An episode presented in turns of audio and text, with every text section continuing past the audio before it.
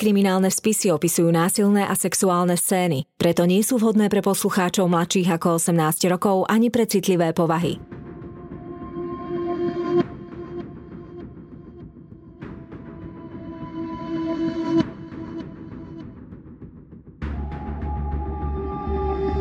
Spáchali ťažký zločin a pred spravodlivosťou sa im nepodarilo skryť. Na ich prípadoch pracovali len tí najlepší vyšetrovatelia. Každý z nich má v policajnom archíve svoj spis.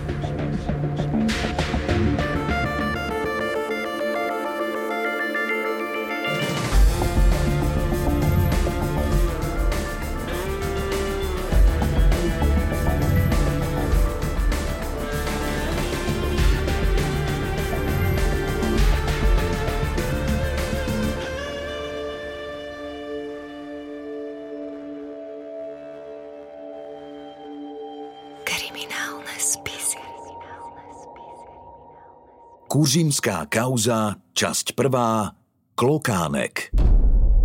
Kuřim 7. máj 2007. V 10 tisícovom mestečku na juhu Moravy vládne ospalý pondelok.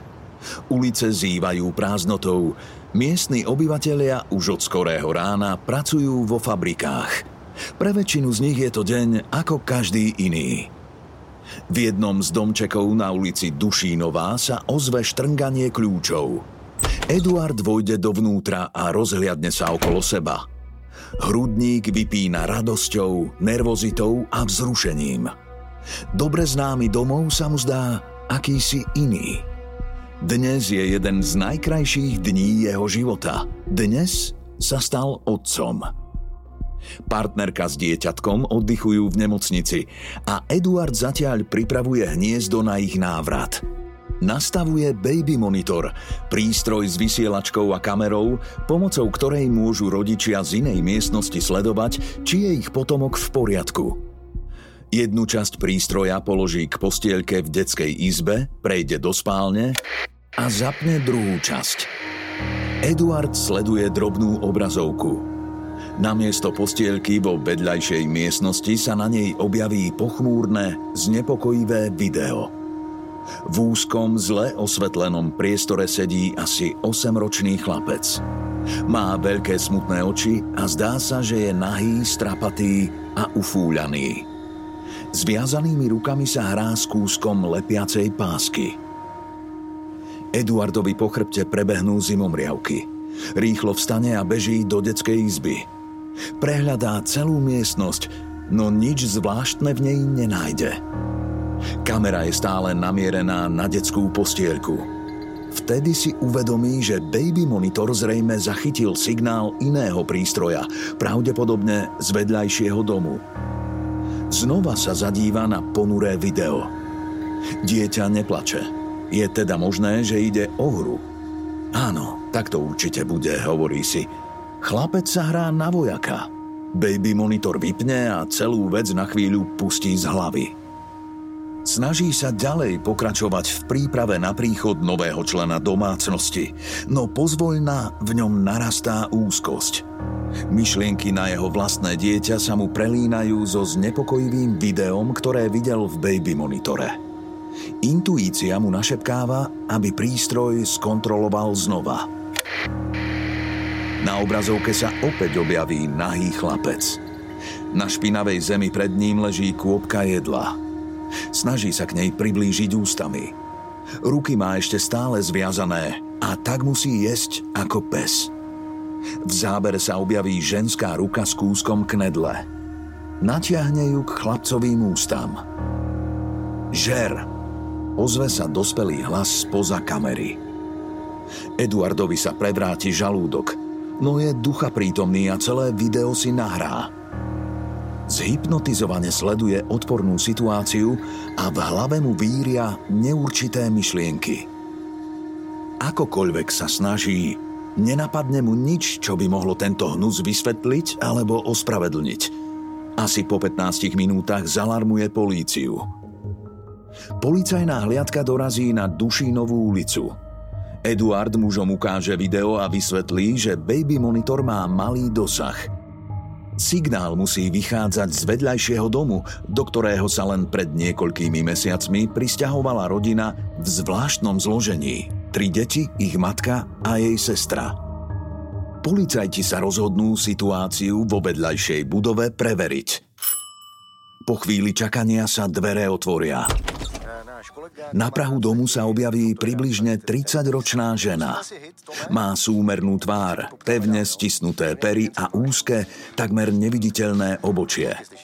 Predstaví sa ako Klára Mauerová a tvrdí, že v dome žiadny chlapec nie je. Zvnútra sa ozve detský dreskot.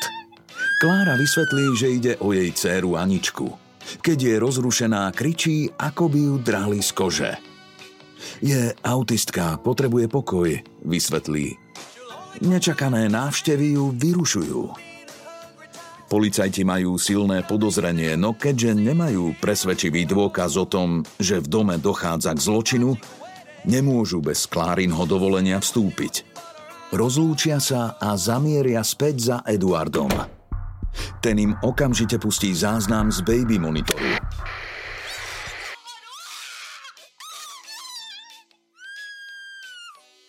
Policajti na videu opäť vidia zviazaného chlapca. V pozadí je zretelne počuť hudbu z rádia a celý rozhovor, ktorý len pred pár minútami prebehol medzi nimi a susedou. Hliadka má dôvodné podozrenie, že v dome Kláry Mauerovej sa nachádza týrané dieťa. Podľa zákona tak môže okamžite vykonať domovú prehliadku. Policajná hliadka aj napriek Kláriným protestom a výhovorkám tentokrát vstúpi dovnútra. Sprevádza ich nervy drásajúci krík jej adoptívnej céry Aničky. Rozrušené 13-ročné dievčatko v okrúhlych okuliaroch sa mužom stavia do cesty a snaží sa im brániť vo výkone domovej prehliadky. Policajti pátrajú po kumbále, komórke, skrini či inom úzkom priestore, v ktorom by mohol byť chlapec uväznený. Klára medzi tým zatelefonuje svojej staršej sestre Kateřine Mauerovej.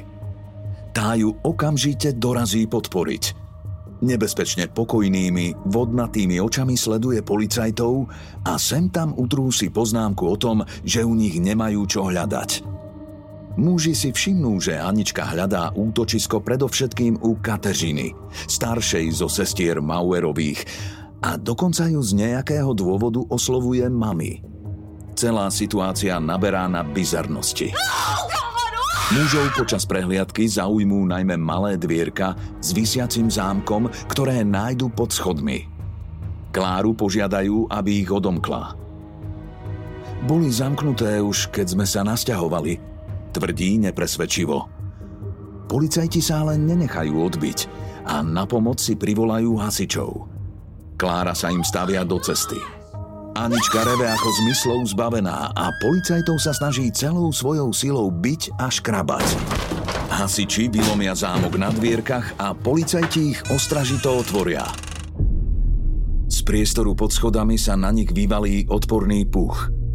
V malej komórke smradľavej odmoču a exkrementov sedí poviazané dieťa. Klárin 8-ročný syn Ondrej. Pri chlapcovi je umiestnený baby monitor a vedro na splašky. Muži pár sekúnd mlčia. Viacerým z nich stisne srdce. Doma ich čakajú deti v podobnom veku. Chlapcovi sa začnú milo prihovárať. Ondrej sa na policajtov díva pokojne. Pozorne počúva a nevystrája dokonca ani vtedy, keď mu hasiči rozrezávajú laná na rukách – Všimnú si, že jeho telíčko hýzdia početné jazvy po rezných ranách a pravdepodobne aj po popáleninách. Muži sa okamžite dožadujú vysvetlenia. Tomu by ste nerozumeli, utrúsi Klára. On sa len hral na vojaka. Pripomínalo mu to tam Harryho Pottera. Balamutí Kateřina a upiera na nich svoje chladné rybie oči. Muži zdokumentujú miesto činu a fotoaparát namieria aj na drobného, zmučeného Ondrejka. V tom sa stane niečo, čo mužov šokuje. Chlapec sa usmeje do objektívu a zotrvá v štilizovanej póze aj vtedy, keď ho osvieti blesk. Takmer ako by ho to niekto naučil.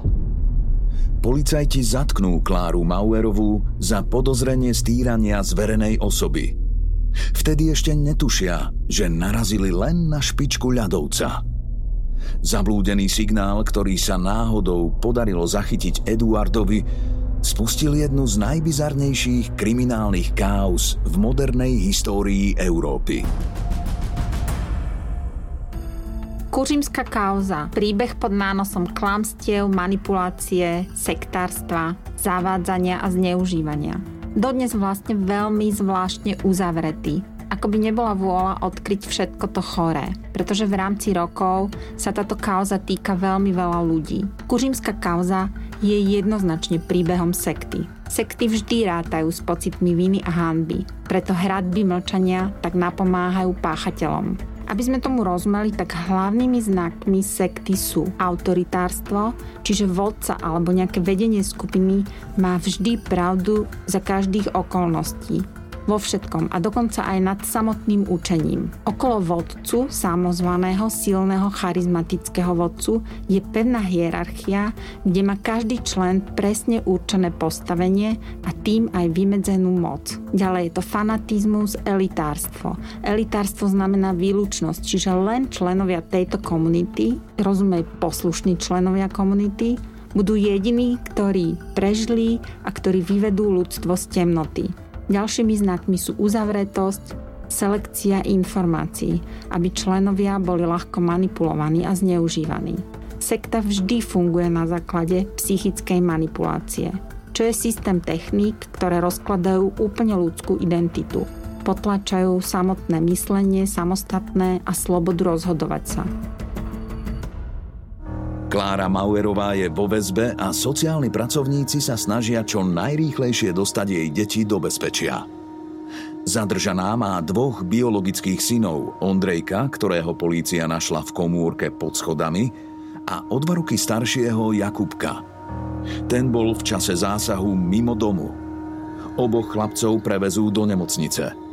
Adoptívna dcéra Anička zažíva v prítomnosti cudzích ľudí extrémny stres a preto je zatiaľ ponechaná v opatere svojej tety Kateřiny Mauerovej. Lekári na telách oboch chlapcov zdokumentujú veľmi podobné zranenia. Hlboké rezné rany spôsobené neznámym predmetom a okrúhle popáleniny, pravdepodobne po cigaretách. Zdravotníci sa snažia od detí citlivo zistiť, ako jazvy vznikli. Kto ti to urobil, Jakubko?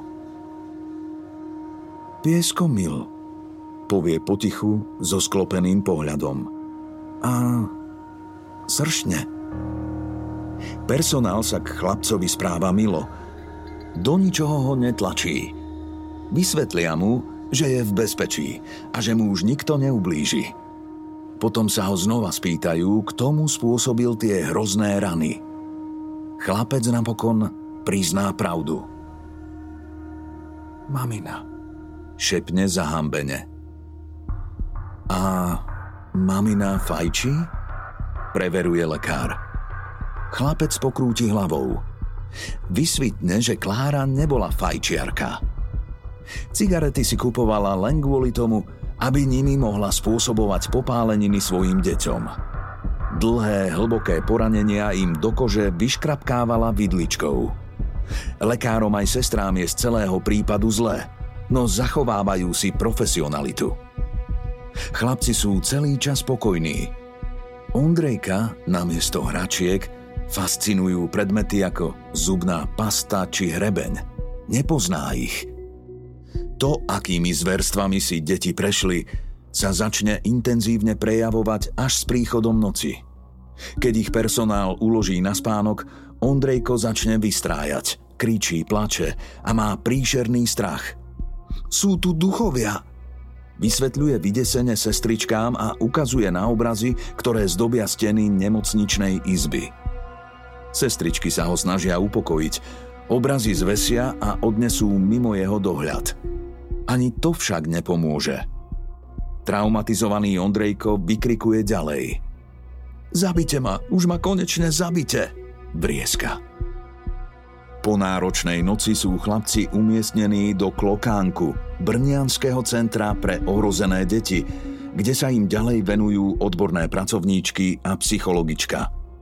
Vedúca zariadenia sa snaží zistiť, prečo s deťmi nedorazila aj ich adoptívna sestra Anička. Od sociálky a súdneho vykonávateľa dostane vysvetlenie, že dievčatko má silnú formu autizmu a nezvláda cudzie prostredie – preto je ešte stále v opatere svojej adoptívnej tety Kateřiny Mauerovej. Ide o neštandardný postup a na celej situácii je niečo podozrivé. Zdá sa, že Kateřina má množstvo vplyvných spojencov. Do klokánku začne telefonovať viacero vysoko postavených úradníkov z rôznych inštitúcií, vrátane Ministerstva práce a sociálnych vecí. Požadujú, aby do centra okrem Aničky prijali aj jej tetu Kateřinu. Dievča to vraj bez nej nezvládne. Do klokánku zavolá aj aktivista a novinár Jakub Patočka a vysvetlí, že Aničku aj Kateřinu im sám dovezie. Pracovníčky klokánku si vymieňajú útržky podivných informácií a v hlave im vrta jedno – Prečo všetkým tým ľuďom tak veľmi záleží na nejakej Aničke Mauerovej? Kriminálne spisy. 13-ročná Anička dorazí na druhý deň v sprievode Jakuba Patočku a Kateřiny Mauerovej. Dievčatko je na svoju adoptívnu tetu očividne veľmi hlboko naviazané. Nechce sa od nej ani pohnúť. Neustále vyžaduje blízky telesný kontakt. Psychologičke to neújde Konštatuje, že sa správajú takmer ako by spolu mali milenecký vzťah. Pred spaním sa dokonca zatvoria v kúpeľni na podozrivo dlhú dobu. Nevedno, čo sa za zamknutými dverami odohráva. Po večierke musí Kateřina odísť a Anička začne vyvádzať. Hrízie, kope a nechce k sebe vôbec nikoho pustiť. Aj skúsené pracovníčky majú veľký problém dievčatko upokojiť. Úrputne sa bráni akémukoľvek kontaktu s neznámymi ľuďmi a tak sa im ju počas celého pobytu nepodarí okúpať a dokonca ani podrobiť zdravotnej prehliadke. Lekárka dievčatko nechce stresovať a tak si ako oporu prizve aj Kateřinu. Ani to však nepomôže. Anička dostane pri akomkoľvek pokuse o vyšetrenie hysterický záchvat – Lekárka konštatuje, že toto je prvýkrát v celej jej kariére, čo sa jej nepodarilo vyšetriť dieťa. Vie, že Anička mohla byť týraná a nechce ešte väčšmi ohroziť jej mentálny vývoj. Prehliadku sa preto rozhodne odložiť. Stíne si však všimnúť jeden zvláštny detail. Anička má na nohách strie.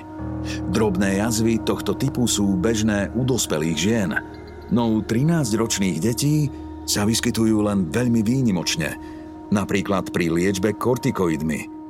Napadne jej, že dievča je možno o niečo staršie, ako tvrdia. Počas nasledujúcich dvoch dní Anička odmieta jesť aj piť.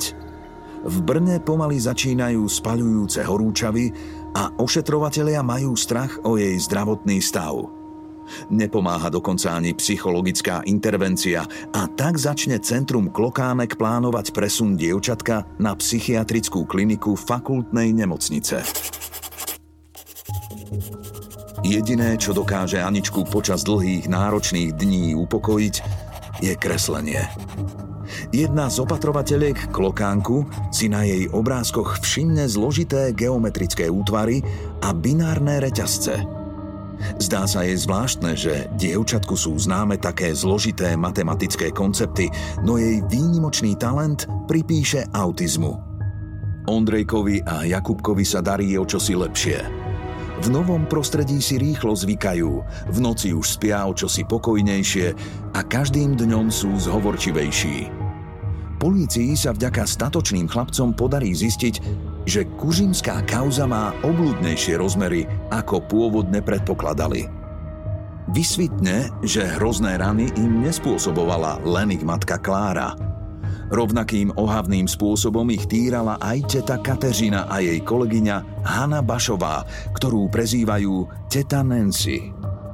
Mučenie podľa chlapcov vyvrcholilo v obci Veverská býtiška – Minimálne tri ženy spoločne s neznámym počtom mužov chlapcov odvliekli na chatu.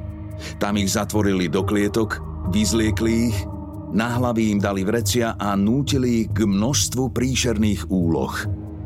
Učili ich oplzlé básne, topili ich, z tela im odrezávali kúsky mesa, ktoré ich nútili jesť a pravdepodobne dochádzalo aj k sexuálnemu zneužívaniu. Na základe výpovede chlapcov kriminalisti zatknú Kateřinu Mauerovú aj Hanu Bašovú. So zadržanými strávia dlhé hodiny vo vypočúvacej miestnosti a nariadia aj domové prehliadky. Podarí sa im identifikovať a zatknúť dvoch mužov, ktorí sa týrania na chate zúčastnili tiež. Ide o Kateřiných známych z detstva, Jana Škrlu a Jana Turka vo vyšetrovateľoch skrsne podozrenie, že ide o organizovanú zločineckú skupinu. K odvážnemu tvrdeniu je potrebné zhromaždiť viac dôkazov, lenže zadržaní odmietajú spolupracovať a policajtov sa snažia zviesť zo stopy. Zdá sa, že dôležitá by mohla byť výpoveď malej Aničky. V prípade má totiž nejasnú úlohu – Chlapci raz hovoria, že ju dospelí zatvárali spolu s nimi, inokedy zase, že k ním tiež bývala krutá. Dospelí o Aničke mlčia ako hrob a z nejakého dôvodu si ju veľmi hlboko vážia. Kateřina a jej známi telefonujú z väzby do centra Klokánek pri každej možnej príležitosti. Dožadujú sa len Aničky. Chlapci akoby ich vôbec nezaujímali. Niekto z nich, zrejme Kateřina, jej dokonca pošle kozmetickú taštičku a list. Opatrovateľky oba predmety kvôli bezpečnosti dôkladne preskúmajú. List je plný podivných značiek, hviezd a indiánskych povelov. Napriek tomu, že jeho obsahu nerozumejú, rozhodnú sa jej ho odovzdať. V noci 12. mája 2007 vykonáva jedna z pracovníčok v klokánku pravidelnú kontrolu – Potichu kráča po tmavej chodbe a nazerá do jednotlivých miestností. Všetky deti vrátane Ondrejka a Jakubka pokojne spia vo svojich posteliach. Keď otvorí Aničkinu izbu, čakajú nepríjemné prekvapenie. Izba je prázdna. Opatrovateľka zavolá jej meno. Nič. Skontroluje záchody, kúpeľňu a ďalšie spoločné priestory, no dievča ako by sa úplne vyparilo – keď ju nenájde ani po dôkladnej prehliadke celej budovy, zatelefonuje na políciu. Kriminalisti začnú pátranie po nezvestnej Aničke Mauerovej. Podľa otvoreného okna v jej izbe dôjdu k záveru, že dievčatko pravdepodobne zliezlo po vonkajšej stene budovy až dolu na ulicu. Približne 100 príslušníkov začne spoločne s policajnými psami a kinológmi prečesávať blízke lesy. Pri pátraní použijú aj termovíziu a vrtulník. Množstvo policajtov je nasadených aj v meste. Jednotky kontrolujú všetky budovy v okolí a fotky malej Aničky ukazujú desiatkam civilistov. Neúspešne. Po dlhých a únavných hodinách pátrania začne byť zrejmé, že dievčatko sa nikde v okolí centra Klokánek nenachádza. Ak by išlo o nepremyslený detský útek, Pravdepodobne by ju už dávno našli. Vyšetrovatelia preto začnú pracovať s verziou, že Aničke pri úteku pomohla dospelá osoba. Vedia, že páchateľ už môže byť ďaleko. Do hľadania sa preto rozhodnú zapojiť aj verejnosť a fotky malej Aničky zverejnia. Príbeh týrania dvoch chlapcov a zmiznutia ich adoptívnej sestry okamžite naberá momentum v najväčších médiách v krajine – Kužimská kauza sa dostáva do povedomia väčšiny Čechov, hlavne Moravákov. 22. mája dorazí do kancelárie prezidenta Českej republiky a verejného ochrancu práv list z neznámej adresy, údajne priamo od malej Aničky. Píše sa v ňom. Maminka moja vôbec nie je zlá, ako sa ukazuje v televízii a v novinách – Nerozumiem všetkému, ale napíšem pravdu, čo viem. Maminka Ondreja takto nebyla ani nezamykala. Ďalej v liste vysvetľuje, že pri úteku z centra Klokánek jej nikto nepomohol. Vraj ušla sama, lebo chcela nájsť maminku.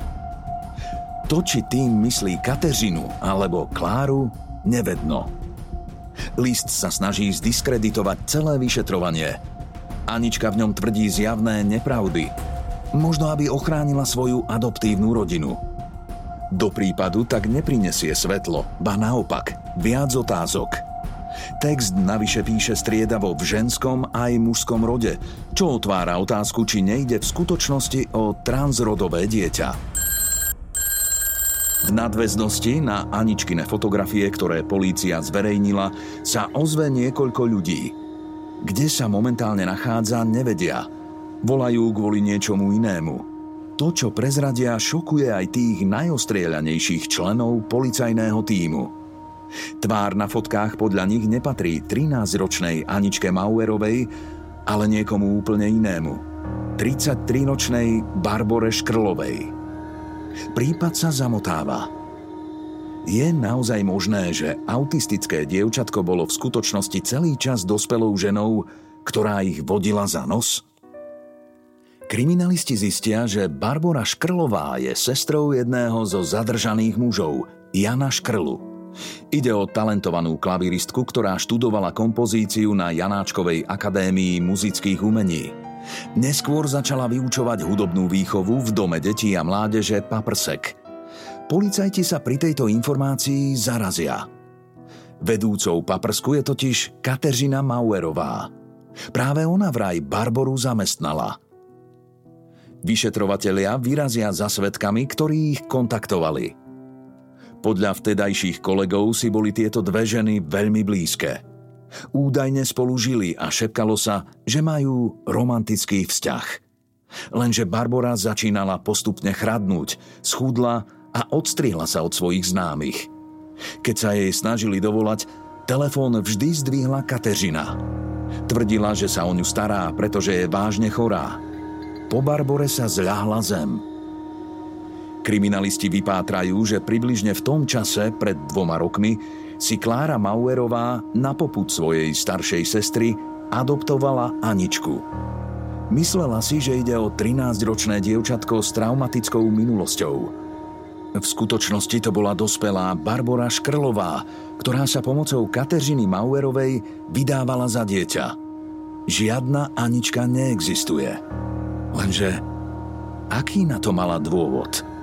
Prečo žila táto dospelá žena pod falošnou identitou dieťaťa.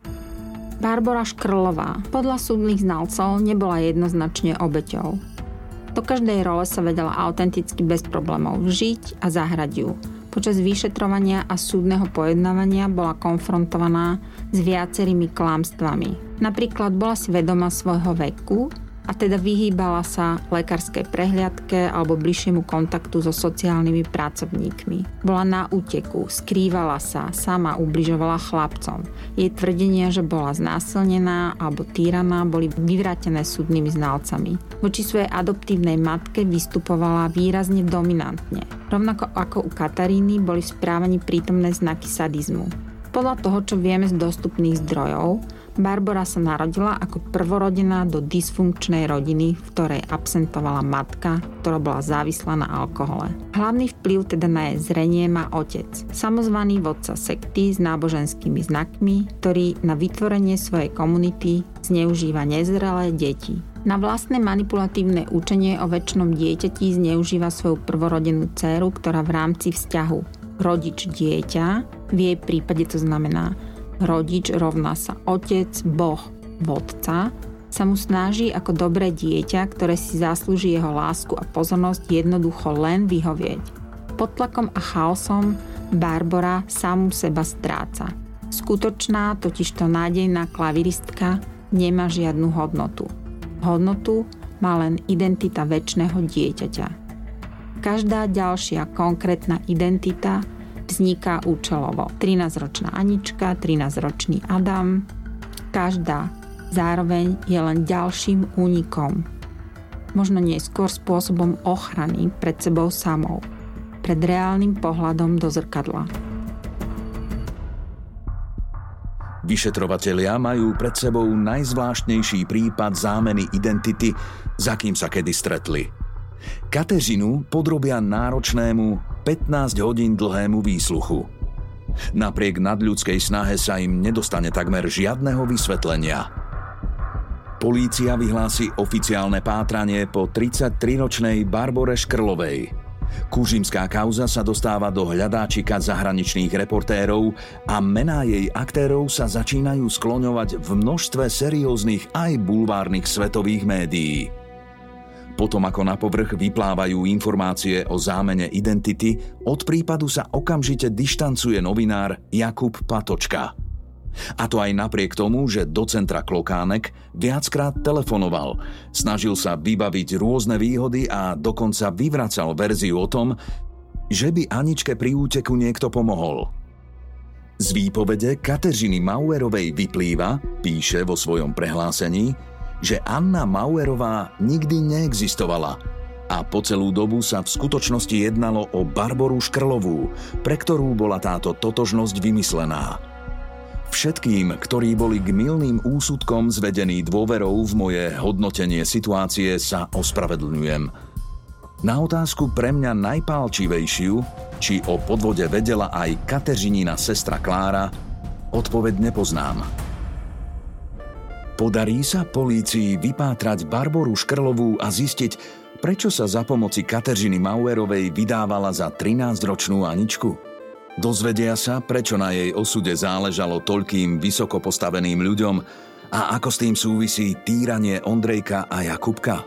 Prípad je pod drobnohľadom českej aj medzinárodnej verejnosti a vyšetrovatelia čelia obrovskému tlaku, aby kauzu čo najrýchlejšie vyriešili a uzavreli. Prezident Václav Klaus okomentuje zvláštne udalosti posledných dní v relácii Dobré ráno v českej televízii.